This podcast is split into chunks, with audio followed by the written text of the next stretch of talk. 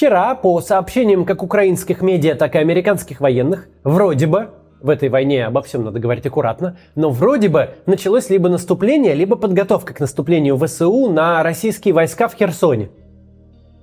Мы пока не знаем точной информации, что в действительности происходит. Тем не менее, Херсон – это тема, которую имеет смысл обсудить. Потому что именно Херсон может обеспечить перелом в войне. Перед тем, как начнем, короткое объявление для моих израильских зрителей. אם אתם רוצים לעבוד בערוץ שלי ומבינים משהו בפוליטיקה הישראלית וכותבים ברוסית, למטה יש לינק, תמלאו אותו. Все, начинаем.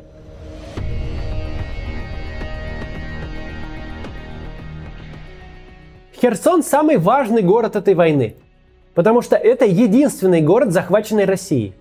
Мариуполь больше не город, теперь это просто запись в государственном земельном кадастре. Просто развалины в чистом поле, где уничтожено все от жилого фонда до экономической осмысленности. Херсон – единственная точка на карте Украины, захваченная Россией как трофей. Все остальное либо слишком маленькое, либо его дешевле построить заново, чем восстановить. А еще Херсон, в отличие от Северодонецка, например, это известная локация. Не Одесса и не Киев, конечно, э, но слово это средний россиянин хотя бы слышал – Референдум об аннексии Херсона – это пока вообще единственное, что можно будет выдать за победу. Да, это явное снижение ставок. Покушаться на одну из крупнейших европейских стран, а в итоге удовлетвориться областным центром, такое не просто будет продать российскому электорату, даже имея пропаганду. Хотя есть шанс, что она справится. Но вот уйти без Херсона значит уйти вообще ни с чем. И тут уже без разницы, получится ли у Украины деоккупировать Донецк, Луганск, Мариуполь или Крым или нет – Херсон уже объявили своим. Россия здесь навсегда. Вот-вот проведем референдум и прочее всякое такое. Тут уже не скажешь, дескать, Херсон не входил в цели СВО. Его уже объявили победой. Потерять его – это теперь поражение. Собственно, именно это обстоятельство делает Херсон таким важным для украинской армии. У нее тут есть задачи и чисто военные, и политические, и психологические. Чисто военная задача ясна – с освобождением Херсона дальнейшее продвижение российской армии по украинскому Черноморскому побережью закончено. Причем закончено даже в теории. Прямо сейчас Николаев и Одесса совершенно иллюзорные цели, но без Херсона они вообще перестанут быть целями. Психологическая задача в радикальном изменении настроений сторон. Взятие Херсона просто перевернет моральный дух в войсках обеих сторон – до этого российская армия пусть и двигалась со скоростью дрейфа континентальных плит, но, по крайней мере, двигалась. Даже бог с ним с киевским направлением.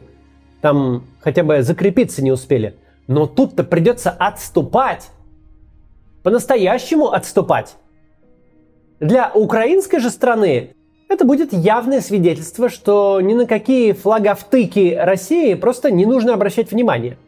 Что как Россия пришла навсегда, так и свалит что российская армия одинаково легко движется в обоих направлениях.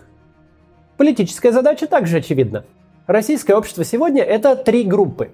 Горячие сторонники войны, столь же горячие ее противники и абсолютное большинство, которое просто хочет, чтобы всякие там социологи задавали вопросы сами себе и сами же на них верно отвечали. Сейчас быть против войны значит быть против Путина, но после явного военного поражения и быть за войну будет означать, что ты против Путина – не из гуманитарных соображений, а потому что Путин не справился с задачами имперского строительства. Вот тоже мне император. Армию положил, ни черта не захватил, а что захватил, то потерял. Потеря Херсона возымеет совершенно непредсказуемые последствия для внутренней политики России, а значит, в конечном итоге, для исхода войны. Потому что понятно, что если Путин перестанет быть президентом или в России начнется какое-то неспокойствие, то война закончится. Хотя пока мало что известно, но опираясь на имеющуюся информацию, можно предположить, что произошло на юге Украины. Вчера ВСУ прорвали линию обороны в нескольких местах на Южном фронте и заняли несколько прифронтовых сел. Этот прорыв сейчас называют началом контрнаступления. Хотя это не совсем корректно. Российская армия перестала продвигаться на Южном фронте еще в апреле. С тех пор Украина время от времени отбивает небольшие населенные пункты – в общей сложности с конца весны из рук российской армии в руки ВСУ перешло более 50 сел. Особенно интенсивно контрнаступление идет с июля. С тех пор Украина заняла плацдарм на восточном берегу реки Ингулец, наладив понтонные переправы, произвела обстрелы военных баз и складов в Херсонской области и в Крыму, усложнив поставки боеприпасов и техники. А главное, повредила основные мосты через реку Днепр, соединяющие Херсон с остальной частью оккупированных территорий. Это вынудило Россию выбирать. Либо отправить в Херсон больше техники и солдат, чтобы отбить возможное наступление Украины, либо, наоборот, выводить их оттуда из страха, что часть формирования будет полностью уничтожена или отрезана от снабжения окружена. Вчерашний прорыв фронта является логичным продолжением длительного процесса по деоккупации юга Украины. Контрнаступление ВСУ на Херсон вовсе не значит, что вслед за генералами на белых конях солдаты маршем пойдут освобождать город напрямую на вражеские пулеметы – Наступление будет проходить поэтапно и растянется на недели и месяцы, которые уйдут на то, чтобы выбить российские войска из укрепленных позиций. Бои в плотной городской застройке вести сложно и долго. Да оккупировать Херсон будет непросто по той же причине, почему российская армия не может легко захватить Авдеевку или Бахмут. Хотя, конечно, всегда остается вариант, что российская армия просто решит отступить в связи с э, неизбежностью потерь больших или окружения – по причине того, что наступать в таких условиях очень сложно, наступление проходит без ура-патриотического угара с украинской стороны, без бравурных заявлений о захвате Херсона за три дня и о параде на площади Свободы через неделю. Смелым заявлением о наступлении отличился лишь заместитель главы Одесской районной военной администрации Алексей э, Мацулевич. Он написал в телеграм-канале, что, мол, уже идут бои за Херсон, но тут же удалил свой пост. Сейчас руководство Украины понимает, что завышенные ожидания, скажем, о быстром разгроме российской армии, могут негативно сказаться на всей боевой операции. Поэтому значимые люди в украинском руководстве не обещают быстрого освобождения Херсона. И лишь некоторые, как Виталий Ким, ограничиваются легким троллингом российской армии. Несмотря на то, что деоккупация юга будет долгой и тяжелой, вчерашний прорыв приведет к улучшению ситуации для Украины и в близкой перспективе тоже – во-первых, он сведет почти к нулю вероятность того, что Россия попытается эти территории аннексировать. Ну, если в 10 километрах от Херсона наступает украинская армия, какой смысл пытаться организовать референдум? Понятно, что позор от потери Херсона э, после референдума будет явно больше. Ну, типа, возвращение в родную гавань там отпраздновано, и он потерялся. Но на самом деле и так, конечно, все очень существенно. Во-вторых, продвижение на Херсон э, передает Украине инициативу в войне. Теперь российское руководство будет вынуждено перераспределять силы. Особенно это важно в преддверии приезда на фронт Третьего армейского корпуса. Раньше ожидалось, что он будет отправлен на Восточный фронт и примет участие в боях за пригороды Бахмута, Солидара и Северска. А теперь вполне вероятно, что наступление на Херсон смешает генералам карты. Касательно вчерашнего прорыва фронта, спикеры российской страны, как всегда, высказали несколько противоречащих друг другу версий. Первая заключается в том, что никакого продвижения вообще нет.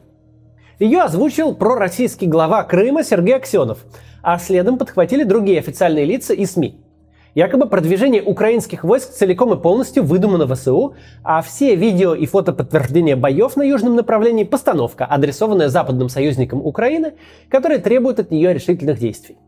Правда, информацию о, что наступление Украины под Херсоном идет, и идет как минимум болезненно для оккупантов, подтверждает множество источников, которых сложно заподозрить в симпатиях к ВСУ. Об успехах украинской армии на южном направлении сообщает, например, телеграм-канал, э, освещающий войну с точки зрения вагнеровцев. Или Стрелков Гиркин, например. Вторая версия заключается в том, что э, наступление было, но закончилось кровавой неудачей. Ее озвучивает Министерство обороны России. Мол, Украина хотела продвинуться к Херсону, но была разгромлена, потеряла несколько сотен человек, десятки танков и два самолета. Как обычно, доказательств таких больших потерь не представлено. Вообще, российская пропаганда ежемесячно заявляет о провале контрнаступления и полном разгроме ВСУ, а уж авиацию это еще в первые дни войны все уничтожили. Так что в версию Минобороны верится, конечно, слабо. Новость последнего часа от нашего Минобороны. Попытка наступления ВСУ в Николаевской и Херсонской областях с треском провалилась. Потери киевских силовиков составили более 560 военнослужащих, 26 танков, 23 БМП, 9 бронемашин и 2 штурмовика Су-25. Как отметили в военном ведомстве, провальная попытка наступательных действий была предпринята по прямому указанию Зеленского. Как бы события с наступлением на Херсон не развивались, дальше можно однозначно сказать, что этот город станет одной из главных тем для обсуждения на следующие месяцы. Это единственный город, с которым Путину можно хотя бы надеяться на повторение эффекта Крыма. Херсон, конечно, не всесоюзная здравница, но хотя бы примерно известная точка на карте, областной центр, аж э, с тремястами тысячами человек. А пропаганда поможет внушить россиянам, что они всю жизнь мечтали о том, чтобы, не пересекая границ, посетить Екатерининский собор и посмотреть на Херсонский памятник кораблестроителям. Захват Херсона, конечно, прошел не так бескровно, как аннексия Крыма, но хотя бы город не превращен в руины, и вроде как часть жителей даже там остались. Влив макроэкономические суммы в инфраструктуру и соцобеспечение, можно попробовать создать иллюзию, что херсонцы при украинской власти жили хуже, чем при российской. И сами грезили о воссоединении этого, с Россией. Кроме всего прочего, Херсон – это дорога на Крым. По этой причине он был захвачен первым, и по этой причине он очень важен географически. Получается в чистом виде случай реальной геополитики. Тот случай, когда география встречается с политикой. Херсон не просто физическая дорога на Крым. Если он будет взят, то никто уже не сможет легкомысленно относиться к перспективе возврата самого Крыма – то есть Крым становится не просто небезопасным в смысле прилетов и диверсий. Крым рискует сменить юрисдикцию, что самым драматичным образом скажется на местных жителях, особенно на той их части, что не имела особенных пристрастий, а просто приняла смену флага. Ведь сегодня ты лоялист, а завтра ты предатель. К чему мы приходим? Задача деоккупации Херсона невероятно сложна, особенно для армии с большим дефицитом бронетехники и иного наступательного вооружения. Но приз столь же невероятно велик. Для украинской армии Херсон, как для Путина Киев. Все пропагандистские конструкции после взятия Херсона сразу рухнут, буквально в один день, а с ними может рухнуть и путинский режим. Потому что что делать дальше, как объяснять этот жест доброй воли, совершенно непонятно. Тут невозможно делать прогнозы, кроме одного. Если у Украины все получится, то жизнь изменится для нас всех. И в Украине, и в России. До завтра.